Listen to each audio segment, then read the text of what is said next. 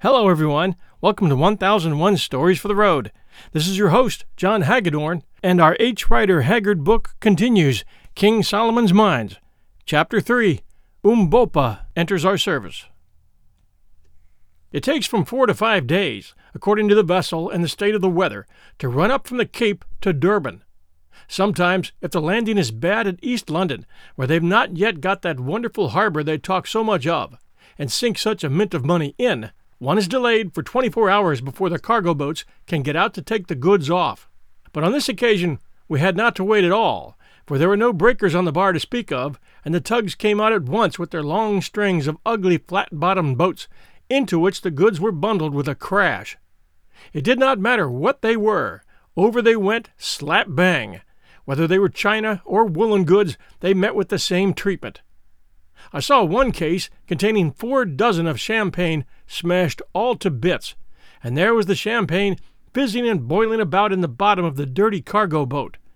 It was a wicked waste, and so evidently the Kaffirs in the boat thought, for they found a couple of unbroken bottles and, knocking the tops off, drank the contents. But they had not allowed for the expansion caused by the fizz in the wine, and feeling themselves swelling, rolled about in the bottom of the boat, calling out that the good liquor was tagati, bewitched. I spoke to them from the vessel and told them that it was the white man's strongest medicine and that they were as good as dead men. They went on to the shore in a very great fright, and I do not think they will touch champagne again. Well, all the time we were running up to Natal, I was thinking over Sir Henry Curtis's offer. We didn't speak any more on the subject for a day or two, though I told them many hunting yarns, all true ones. There is no need to tell lies about hunting, for so many curious things happen within the knowledge of a man whose business it is to hunt. But this is by the way. At last, one beautiful evening in January, which is our hottest month, we steamed along the coast of Natal, expecting to make Durban Point by sunset. It is a lovely coast all along from East London, with its red sand hills and wide sweeps of vivid green, dotted here and there with Kaffir kraals, and bordered by a ribbon of white surf, which spouts up in pillars of foam where it hits the rocks. But just before you get to Durban, there is a particular richness about it. There are deep kloofs cut in the hills by the rushing rains of centuries, down which the rivers sparkle. There is the deepest green of the buds, growing as God planted it, and the other greens of the mealie gardens and sugar patches, while here and there a white house, smiling out at the placid sea, puts a finish and gives an air of homeliness to the scene. For my mind, however beautiful a view may be, it requires the presence of man to make it complete. But perhaps that is because I have lived so much in the wilderness, and therefore I know the value of civilization, though to be sure it drives away the game. The Garden of Eden, no doubt, was fair before man was, but I always think it must have been fairer when Eve was walking about it. But we had miscalculated a little, and the sun was well down before we dropped anchor off the point, and heard the gun which told the good folk that the English mail was in. It was too late to think of getting over the bar that night, so we went down comfortably to dinner, after seeing the mails carried off in the lifeboat. When we came up again, the moon was up, and shining so brightly over sea and shore, that she almost paled at the quick, large flashes from the lighthouse. From the shore floated sweet, spicy odors that always remind me of hymns and missionaries, and in the windows of the houses on the Berea sparkled a hundred lights. Altogether it was a perfect night, such a night as you only get in southern Africa, and it threw a garment of peace over everybody, as the moon threw a garment of silver over everything. Even the great bulldog, belonging to a sporting passenger, seemed to yield to the gentle influences, and giving up yearning to come to close quarters with the baboon in a cage on the forecastle, snored happily in the door of the cabin, dreaming no doubt that he had finished him, and happy in his dream. We all, that is, Sir Henry Curtis, Captain Good, and myself, went and sat by the wheel. "Well, Mister Quatermain," said Sir Henry presently, "have you been thinking about my proposal?" "Aye," echoed Captain Good. "What do you think of them, Mister Quatermain? I hope you are going to give us the pleasure of your company as far as Solomon's Mines, or wherever the gentleman you knew as Neville may have got to." I rose and knocked out my pipe before I answered. I had not made up my mind, and wanted the additional moment to complete it. Before the burning tobacco had fallen into the sea, it was completed. Just that little extra second did the trick. It's often the way when you've been bothering a long time over a thing. "Yes, gentlemen," I said, sitting down again. "I will go, and by your leave I will tell you why and on what terms. First, for the terms which I ask. One, you are to pay all expenses, and any ivory or other valuables we may get is to be divided between Captain Good and I myself. Two, that you pay me five hundred pounds for my services on the trip before we start, I undertaking to serve you faithfully till you choose to abandon the enterprise, or till we succeed, or disaster overtakes us. Three, that before we start you execute a deed agreeing, in the event of my death or disablement, to pay my boy Harry, who is studying medicine over there in London at Guy's Hospital, a sum of two hundred pounds a year for five years, by which time he ought to be able to earn a living for himself. That is all, I think, and I dare say you will say quite enough too." "No," answered Sir Henry, "I accept them gladly. I am bent upon this project, and would pay more than that for your help, especially considering the peculiar knowledge you possess." "Very well, and now that I have made my terms, I will tell you my reasons for making up my mind to go on. First of all, gentlemen, I have been observing you both for the last few days, and if you will not think me impertinent, I will say that I like you, and I think we shall come up well to the yoke together. That is something, let me tell you, when one has a long journey like this before one. And now as to the journey itself, I tell you flatly, Sir Henry and Captain Good, that I do not think it probable that we can come out of it alive, that is, if we attempt to cross the Suleiman Mountains. What was the fate of the old Dom da Silvestre three hundred years ago? What was the fate of his descendant twenty years ago? What has been your brother's fate? I tell you frankly, gentlemen, that as their fate was so, I believe ours will be." I paused to watch the effect of my words.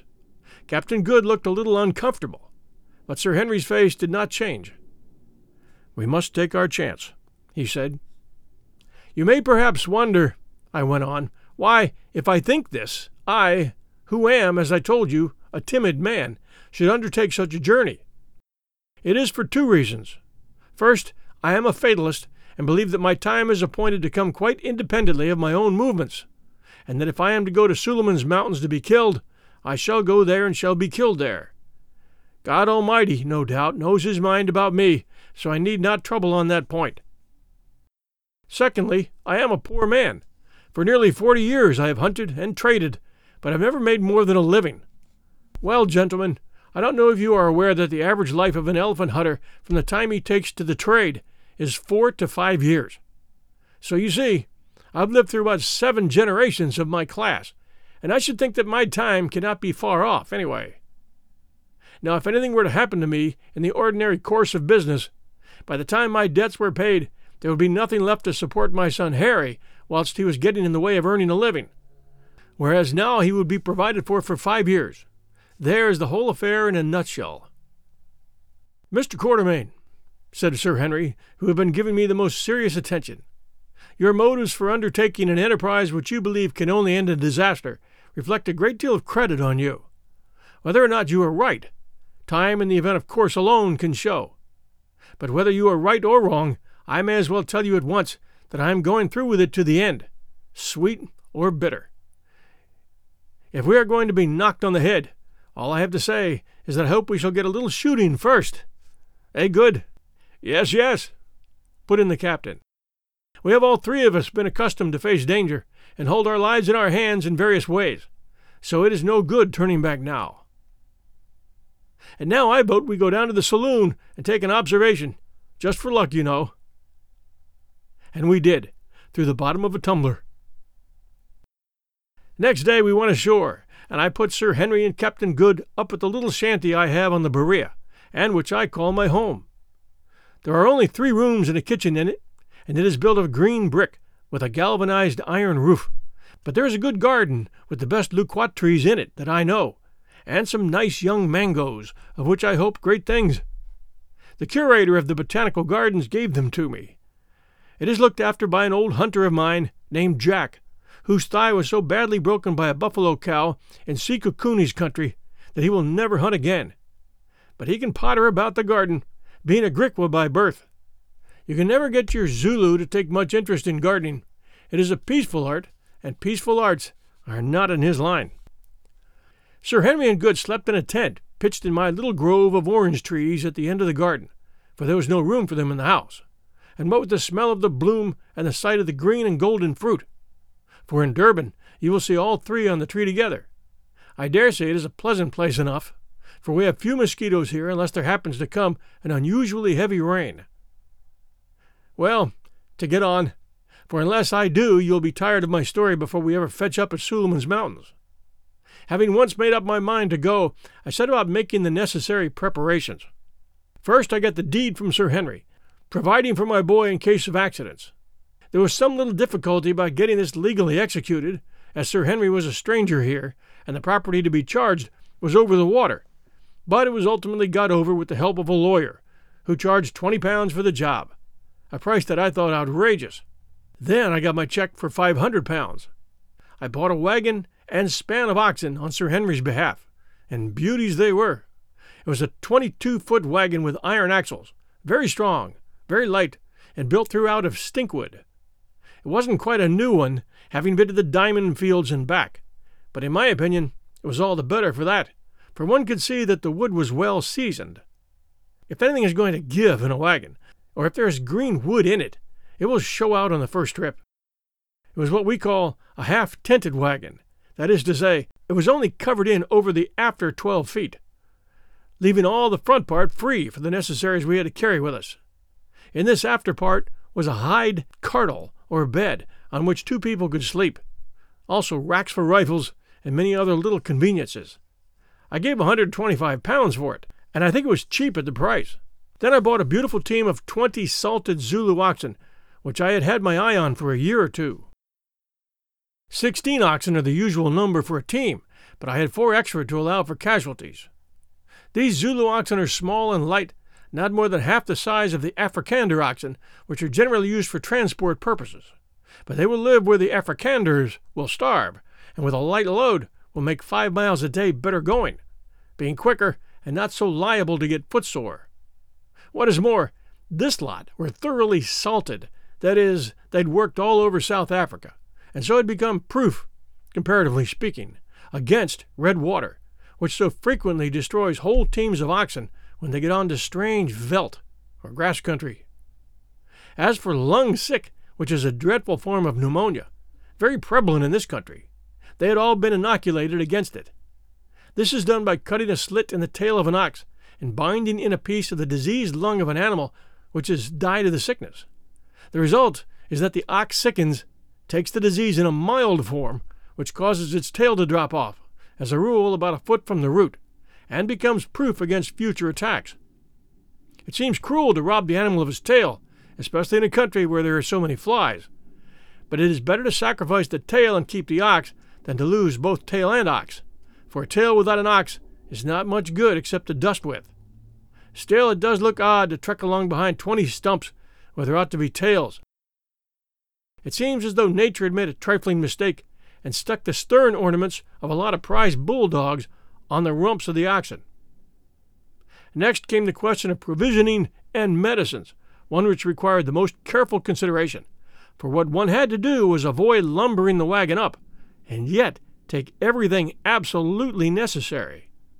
Fortunately, it turned out that Good was a bit of a doctor, having at some period in his previous career managed to pass through a course of medical and surgical instruction, which he had more or less kept up. He was not, of course, qualified, but he knew more about it than many a man who could write an M D after his name, as we found out afterwards, and he had a splendid traveling medicine chest and set of instruments.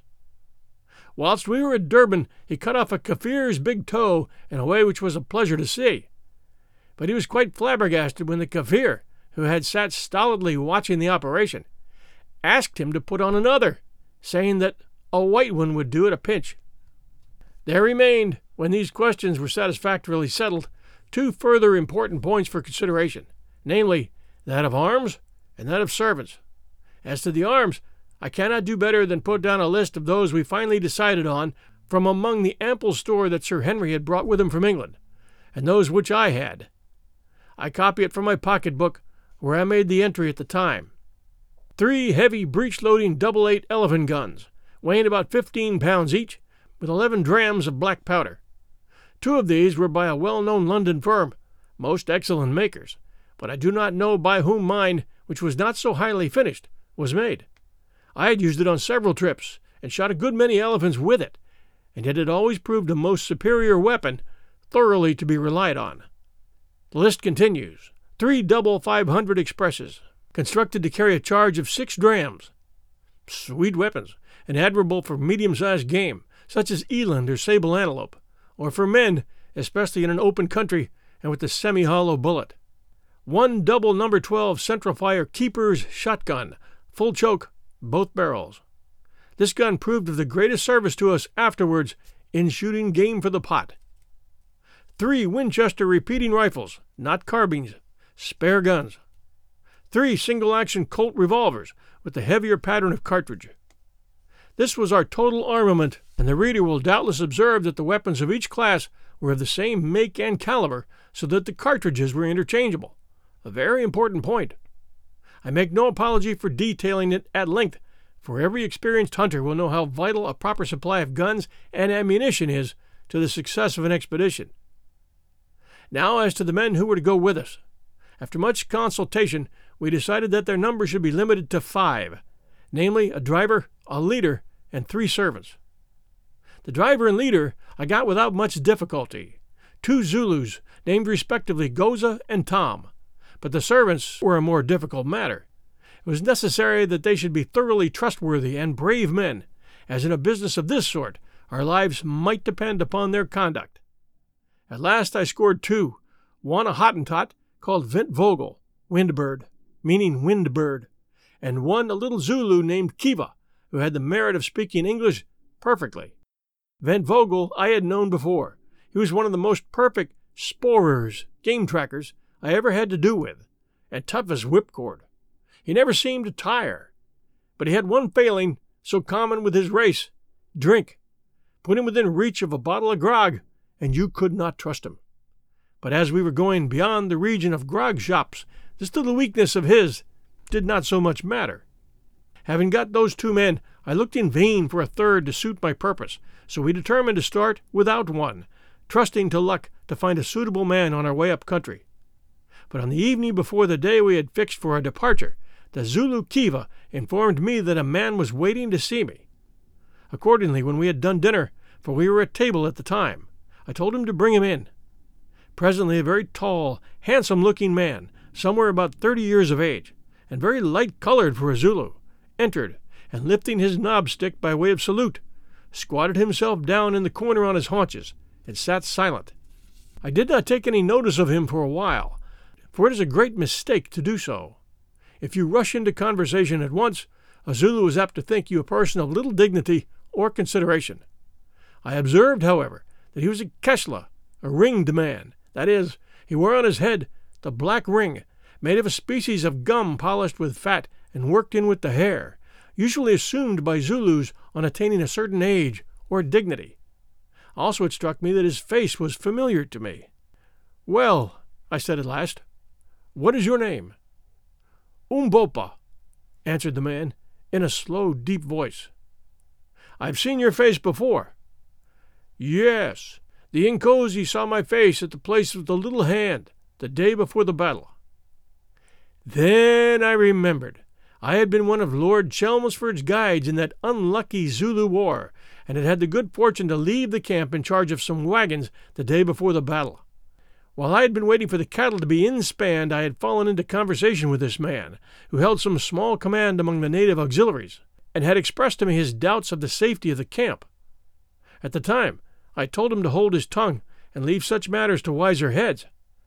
But afterwards, I remembered his words. "I remember," I said.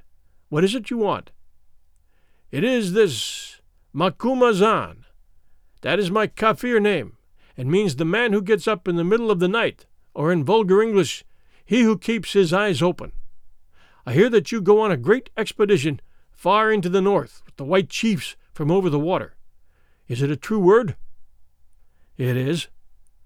I hear that you go even to the Lokanga River, a moon's journey beyond the Manika country. Is this so also, Makumazan? Why do you ask whither we go? What is it to thee? I answered, suspiciously, for the objects of our journey had been kept a dead secret. It is this, O white man, that if indeed you travel so far, I would travel with you. There was a certain assumption of dignity in the man's mode of speech, and especially in his use of the words, O white men, instead of O Inkosis, chiefs, which struck me. You forget yourself a little, I said. Your words come out unawares.